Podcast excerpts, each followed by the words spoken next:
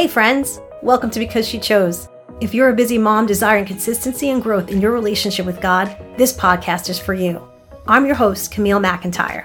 In this show, we'll discover practical tips, find helpful resources, and interview amazing women as they share their stories on growing in their relationship with God. Thanks for joining in and listening. Welcome back to the Because She Chose podcast with me, your host, Camille McIntyre.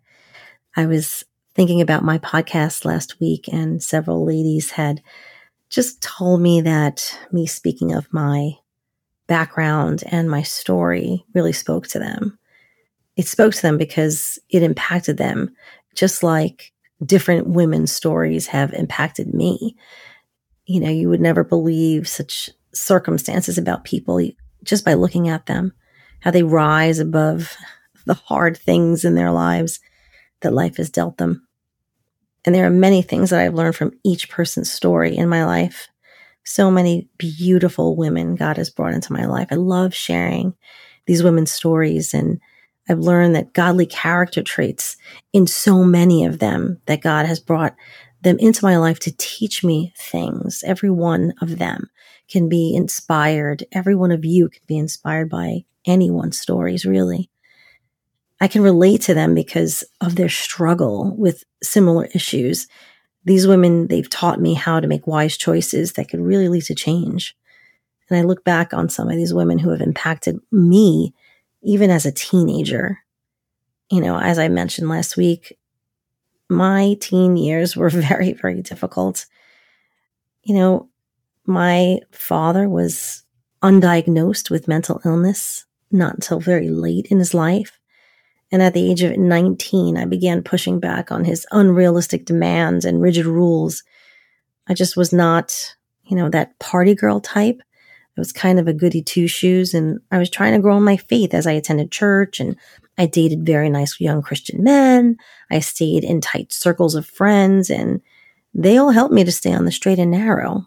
I was never that girl, but my father was not in agreement because he was not well. He wasn't in agreement with any of my choices. And even though they were good ones according to Christian values, it didn't matter. It was really a matter of control. And he wanted to dictate who, what, where, when, pretty much everything, including the trajectory of my life. I really didn't know what I wanted to do when I went to college. And he kind of put his foot down and said, Well, this is what you're going to do and he put me in college um, here on Staten Island. And they said that you would go into the medical field. And I knew it wasn't my heart. I already knew that God had me on a path that I just didn't know about yet. So, like I said, at the age of 19, he gave me this ultimatum and he said either I was to adhere to his strict rules and not attend my church or maintain these relationships and friendships, even with my then boyfriend who would become my husband years later. I knew, I knew deep down in my heart that God had a plan. So I made this really difficult decision that I knew I would literally die if I was to stay home. I would become a prisoner in my own house. I made that hard choice and I left. And I really had nowhere to go, nowhere. I had no job. I had no real work experience. And my first year of college, like I said, was barely completed. But God, He brought women into my life that came to my aid. There was one, uh, my mother's best friend, and she was her prayer partner and she lived only a block away from us and she gave me a place to stay for a couple of weeks so I could figure out my next move. And from there, there was another wonderful woman who helped me. She was a good Christian friend from our church and she had a place that I could stay for another couple of weeks. And then I crashed at my sister's place for a bit. And then my pastor's wife had me stay in their home until I was able to get on my own two feet. You see, it was a series of amazing women who helped me. You know, these untold stories. You know, so many women in the Bible have these untold stories too. You don't know the names of those women, but I do. I know each and every one of their stories. And I love the fact that the Bible has these untold stories of women. You really don't know much about them. And, you know, you get to dig deeper into their backgrounds to see what part they had to play so that they were even mentioned in the scriptures. And the scriptures have greater meaning to me because of it. You know, all my life I had been told by many, many pastors and prophets and prophetic people that my life, God always spoke to them that I had similarities with the story of Joseph in Genesis in the Bible. And I love his story. If you've never seen um, the movie, it's a DreamWorks movie called Joseph, King of Dreams. You have to go watch it. I remember watching it for the first time with my children. It makes me cry every single time. every time. I remember seeing it for the first time with them and they said, Mommy, why would you make us watch this movie? I remember my daughter crying. It's just a favorite. I love it because it's Joseph's story of him being sold into slavery by his half brothers. They turn their backs on him and they're jealous of him that he's the only son of the favorite wife, his father's favorite wife. He is the favored one. They called him a miracle child. God gave him gifts of dream interpretation, revelation, came directly from the hand of God, and he dreamt of the future. He dreamt of a future that his brothers hated him for it. And after being sold into slavery by his own brothers into the Egyptian ruler's home, Potiphar's wife accuses him of trying to have his way with her. And then he's sent to prison. And while he's in prison, he interprets this dream of two of the prisoners.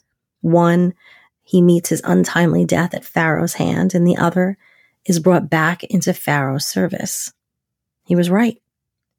But as Joseph waits for seemingly years now for God to remember him while he was in his prison, God finally brings about the moment that he's to interpret the dream that Pharaoh is being plagued by, and Joseph correctly interprets it. And there's going to be coming a great famine. But Pharaoh rewards Joseph by giving him the place that's in charge, second only to Pharaoh himself. And he enacts this plan to survive the coming famine. And then he's given a wife, Asenath, whose name actually means gift. And then she bears two strong sons to Joseph, Manasseh and Ephraim. And in the end, Joseph is reunited with his brothers and father he forgives them because he saves many nations. So I love the idea that Joseph's sons, the firstborn, his name is Manasseh. And it says in Genesis 41, verses 51 and 52, for he says, God has made me forget all my hardship and all my father's house. The name of that second son was Ephraim. And then he says, God has made me fruitful in the land of my affliction. I love that he names his two sons these beautiful meanings. I love that Asenath, we have no idea really much about her, that she's just given to him as a wife by Pharaoh. And it says that she was the witness to what Pharaoh had decreed, and she was probably the closest person to Joseph. She bore his children.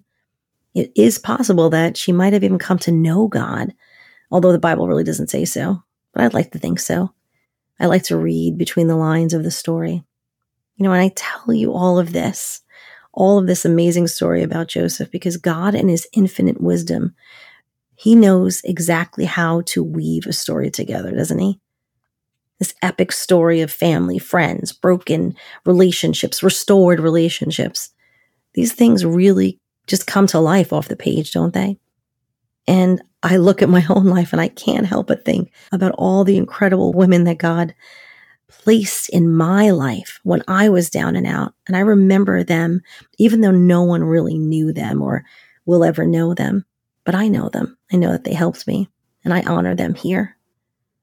There was a time where I questioned God just as certainly as Joseph did on why he had to endure such horrors. Why was he thrown in a prison? Why was he left in a pit by his brothers? Why was he sold into slavery, right? And then he's falsely accused by Potiphar's wife and all the things abandoned, seemingly forgotten. But after all he endured, he was raised and put in a place of honor at the right time God always had in mind, not only for his benefit, but for the benefit of entire families and nations, even.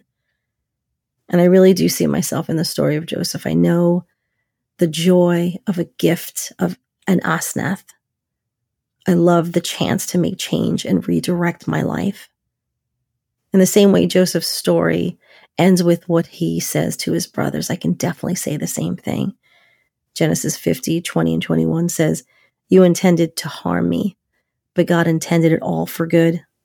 He brought me to this position so I could save the lives of many people. No, don't be afraid. I will take care of you and your children. So he reassured them by speaking kindly to them.